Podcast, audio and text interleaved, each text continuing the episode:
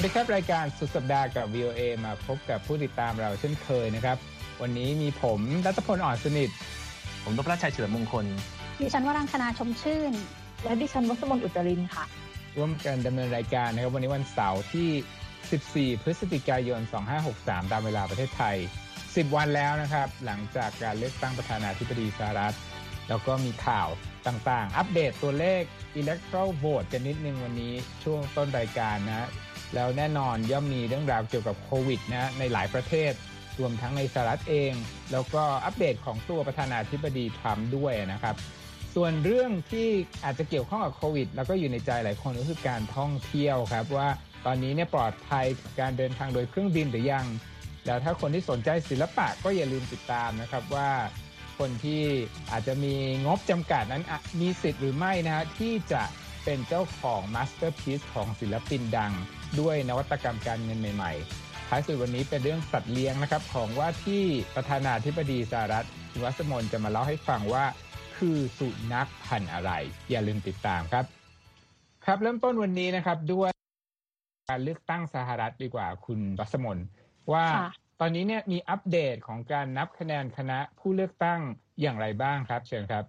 ค่ะก็จากสำนักงานสำนักวิจัย Eastern Research นะคะ ก็ระบุว่าการนับคะแนนที่รัฐแอริโซนาค่ะ ที่สิ้นสุดลงเมื่อวันพฤหัสบดีตามเวลาท้องถิ่นเนี่ยก็คือก็อย่างที่ทราบกันนะคะว่าโจไบเดนค่ะก็ได้รับชัยชนะในรัฐนี้ไป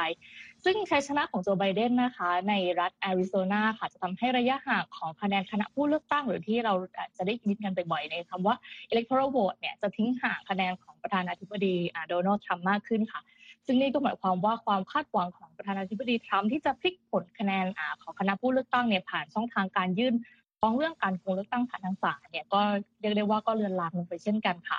ซึ่งคะแนนที่ไบเดนได้รับนะคะจากการชนะในรัฐแอริโซนาค่ะทำให้ไบเดนเนี่ยได้รับคะแนนผู้เลือกตั้งมา11คะแนนค่ะทำให้ไบเดนเป็นผู้ชิงตำแหน่งประธานาธิบดีจากพรรคเดโมแครตคนที่2ค่ะในรอบ 70 ปีที่ชนะการเลือกตั้งในรัฐแอริโซนาด้วย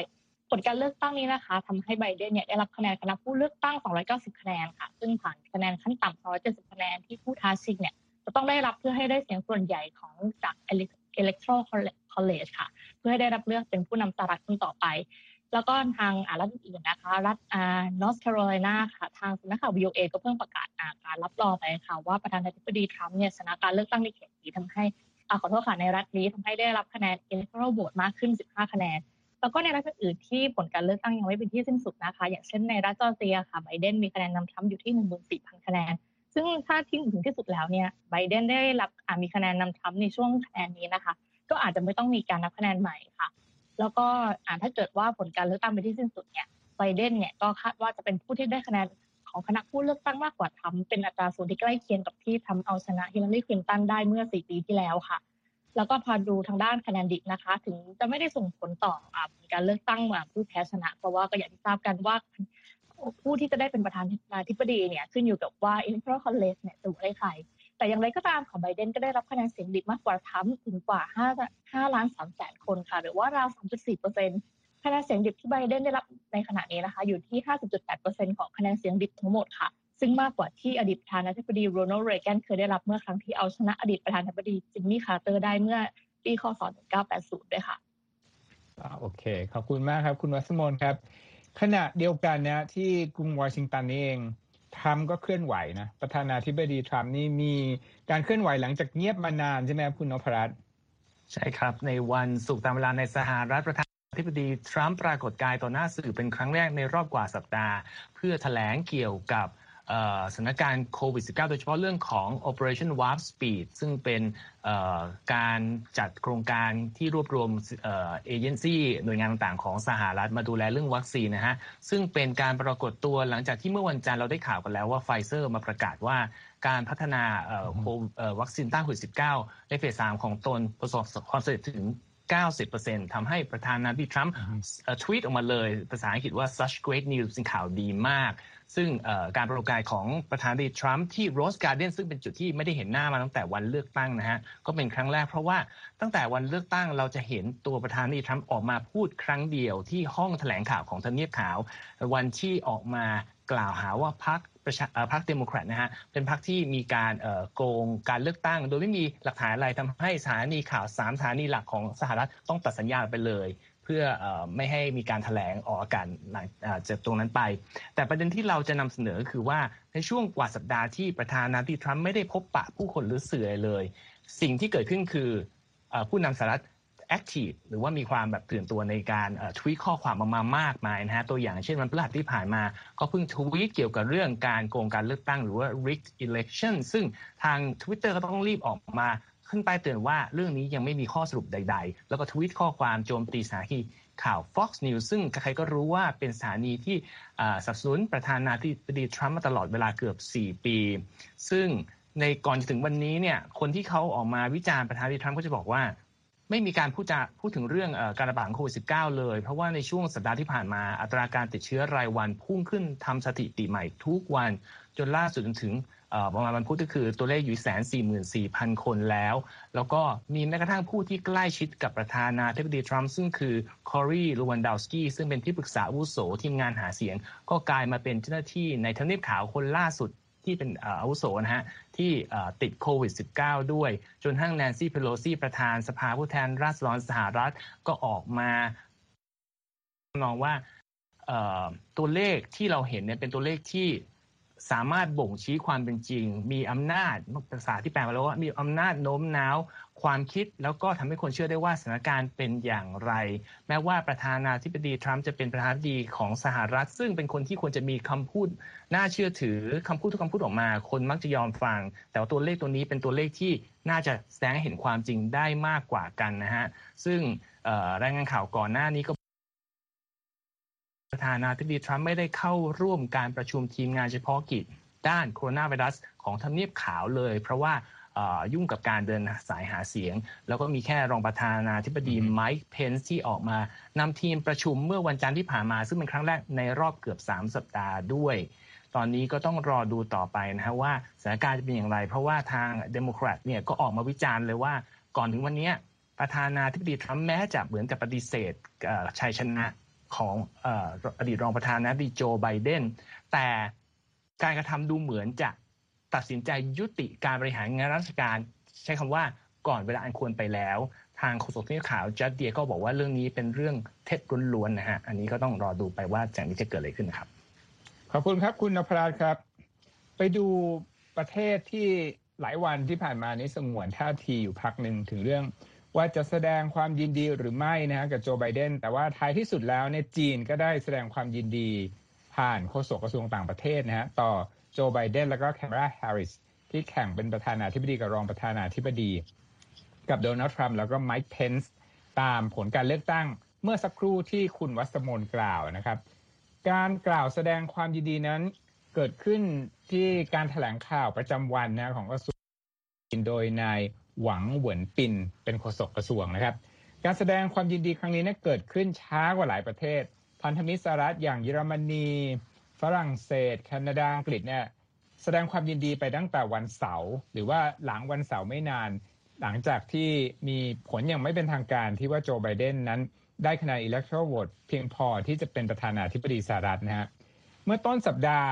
ทางการจีนก็พยายามบอกว่ายังไม่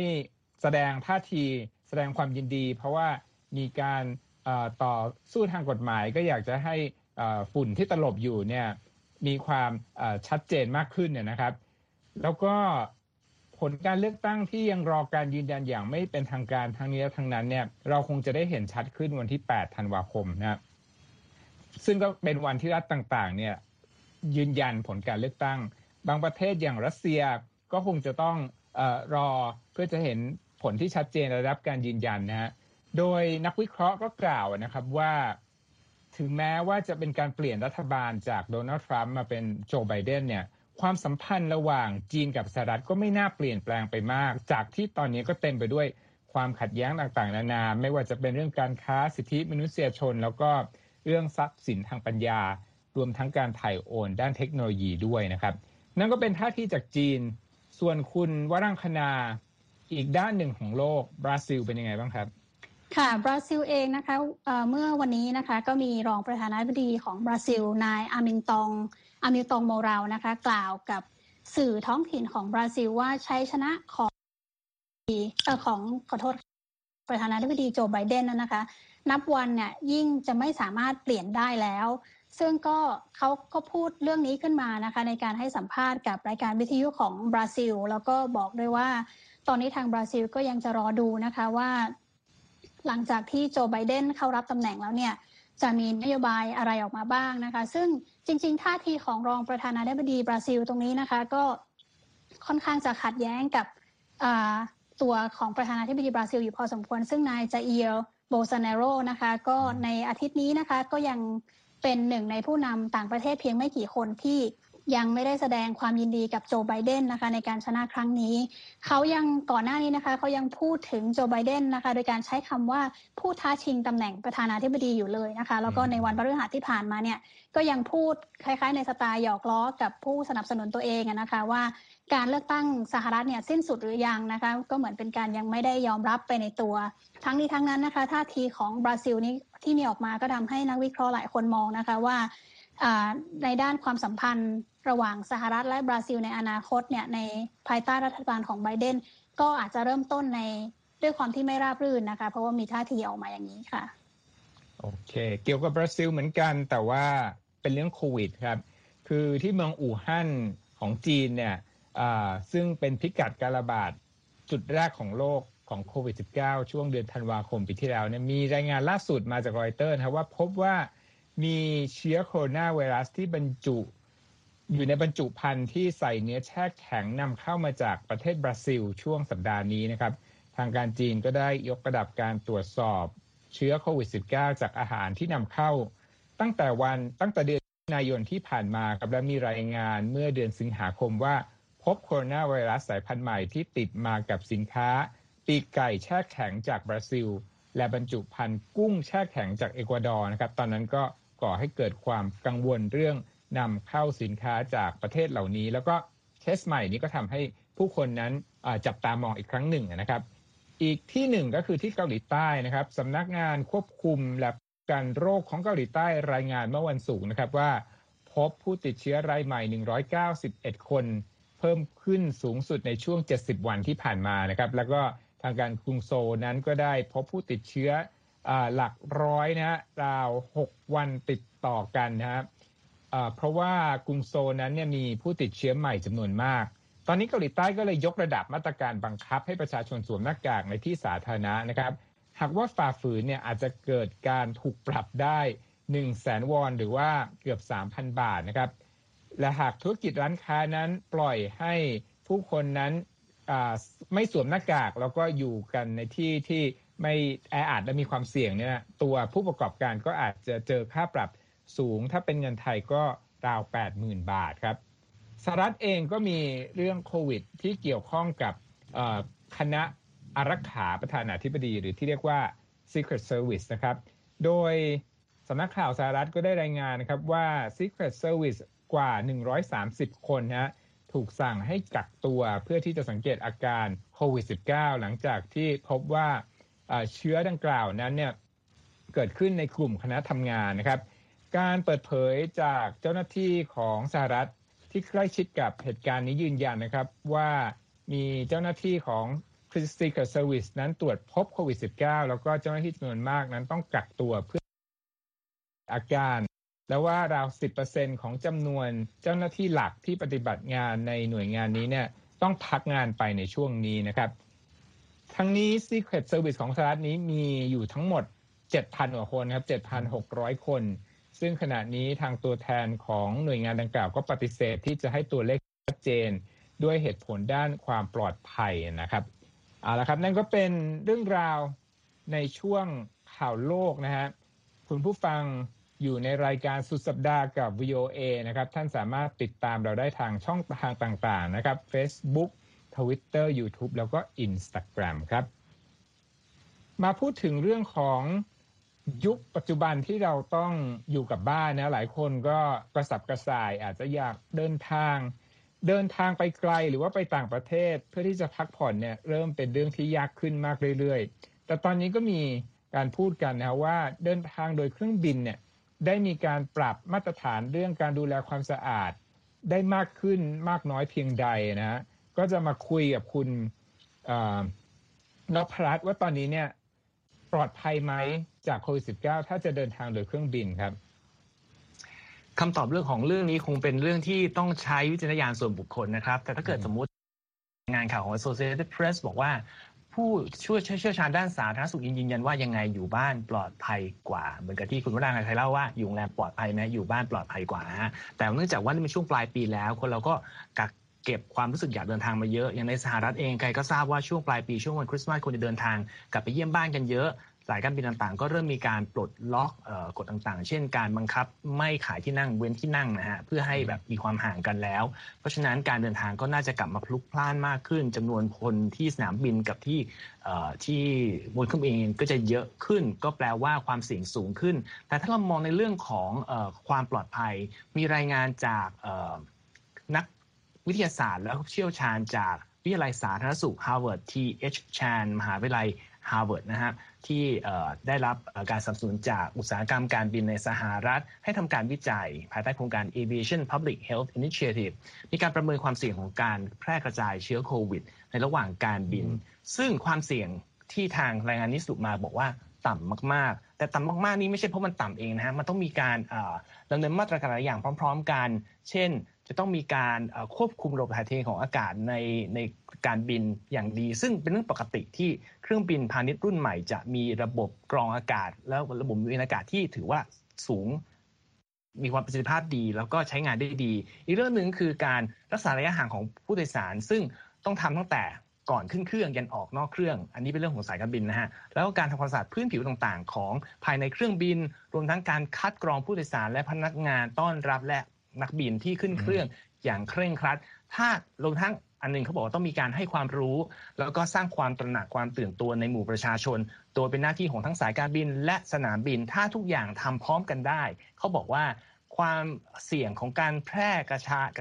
กระจายเชื้อโควิด ในการบินต่ำกว่ากิจกรรมที่เราทำกันทุกวัน เช่น ออกไปซื้อของที่ซูเปอร์มาร์เก็ต หรือแม้กระทั่งไปทานข้าวนอกบ้านด้วยซ้ำ อันนี้เป็นสิ่งที่ทางผู้เชี่ยวชาญกับ อุตสาหกรรมการบินเขายื่นยืนยันมานะครับ แต่ว่าทางศูนย์ควบคุมและป้องกันโรคของสหรัฐหรือ CDC ก็ยังติงว่า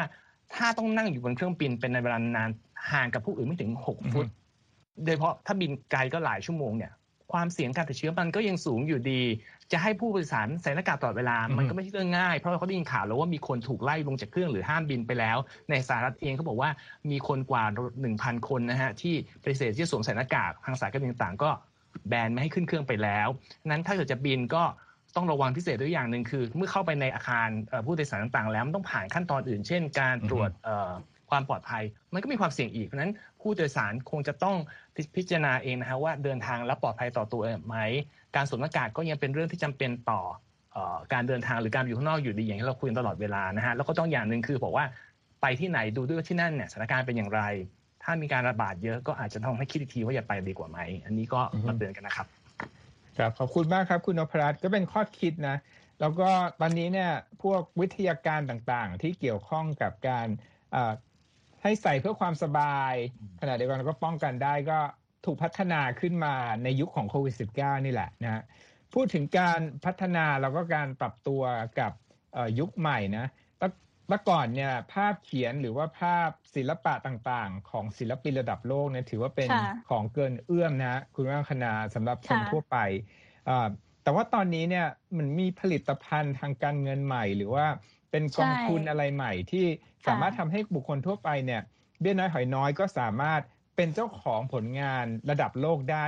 ลองมาเล่าให้ฟังหน่อยได้ไหมครับ เรื่องนี้นี่ก็ขอบคุณบริษัทสตาร์ทอัพของนิวยอร์กเลยนะคะ ที่ชื่อ Masterworks ที่ทำให้คนที่ไม่ใช่เศรษฐีเนี่ยก็สามารถ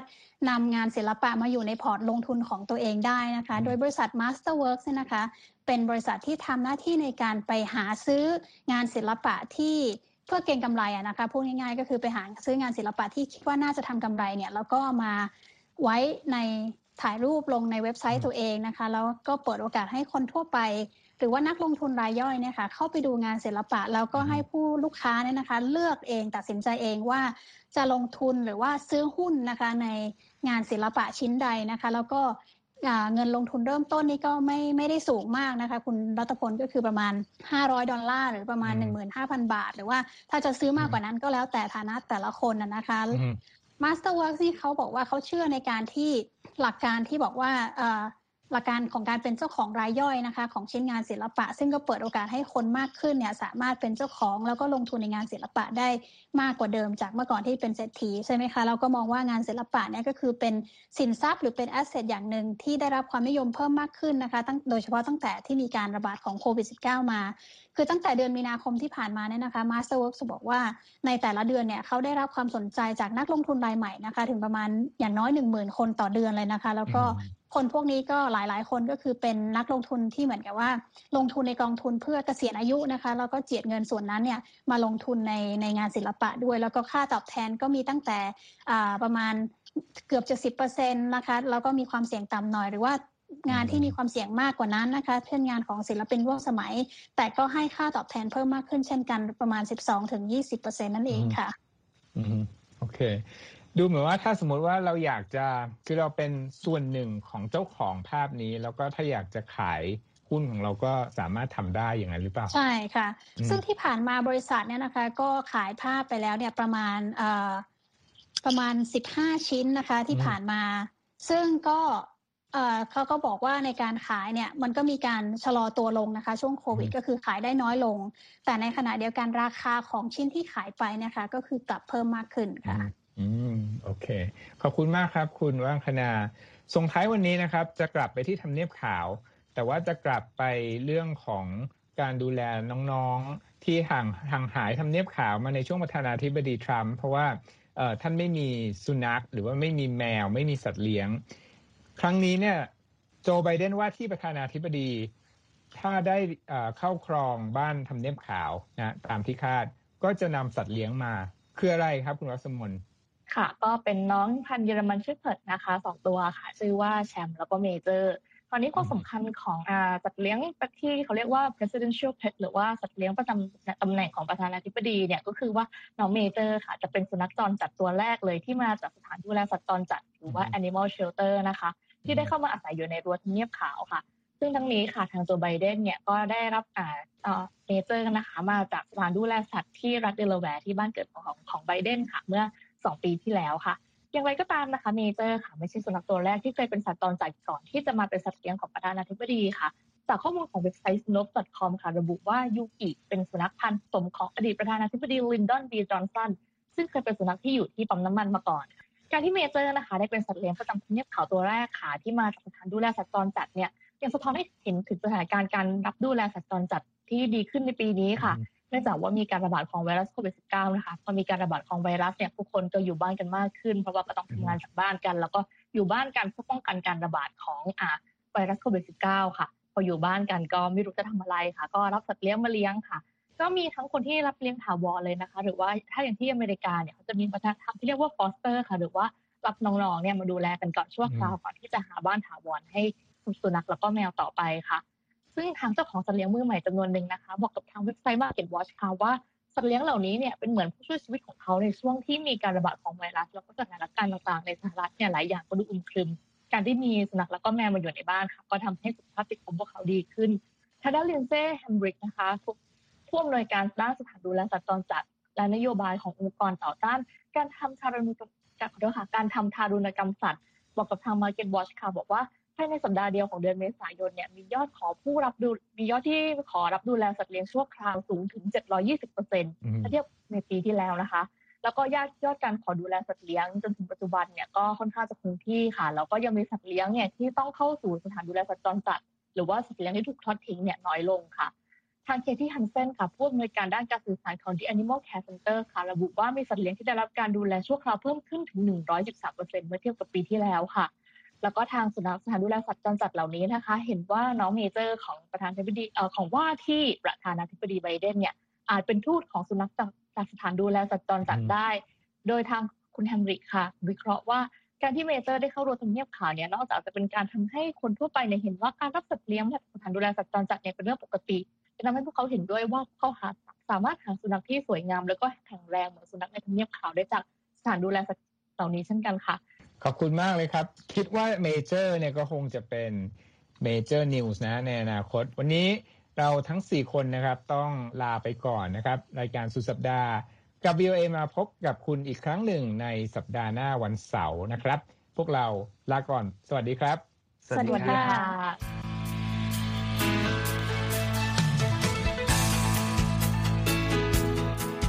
ครับ และที่จบไปก็คือรายการจาก Voice of อเมริกาภาคภาษาไทย หากคุณผู้ฟังต้องการฟังรายการในวันนี้อีกครั้ง สามารถเข้าไปได้ที่เว็บไซต์ voa thai com และคลิกที่โปรแกรมของเราครับ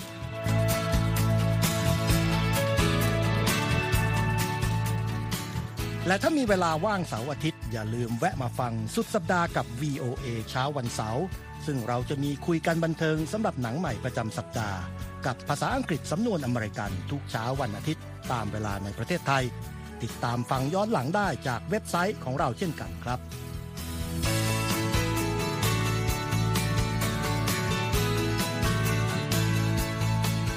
และสำหรับคุณผู้ฟังที่ชอบเรียนรู้ภาษาอังกฤษ ตอนนี้เรามีคอลัมน์พิเศษ Let's Learn English ซึ่งเปิดโอกาสการเรียนรู้และฝึกทักษะภาษาอังกฤษ ในรูปแบบที่ถูกออกแบบโดยผู้เชี่ยวชาญตามมาตรฐานการศึกษาของอเมริกา เพื่อให้เนื้อหาเหมาะสมสำหรับผู้เริ่มเรียนภาษาอังกฤษ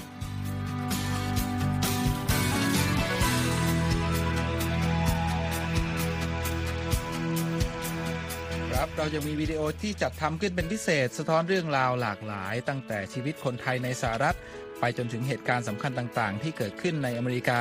มาเสนอเป็นประจำ ซึ่งติดตามได้ทั้งทางเว็บไซต์ voa thai com Facebook และ YouTube voa thai ครับ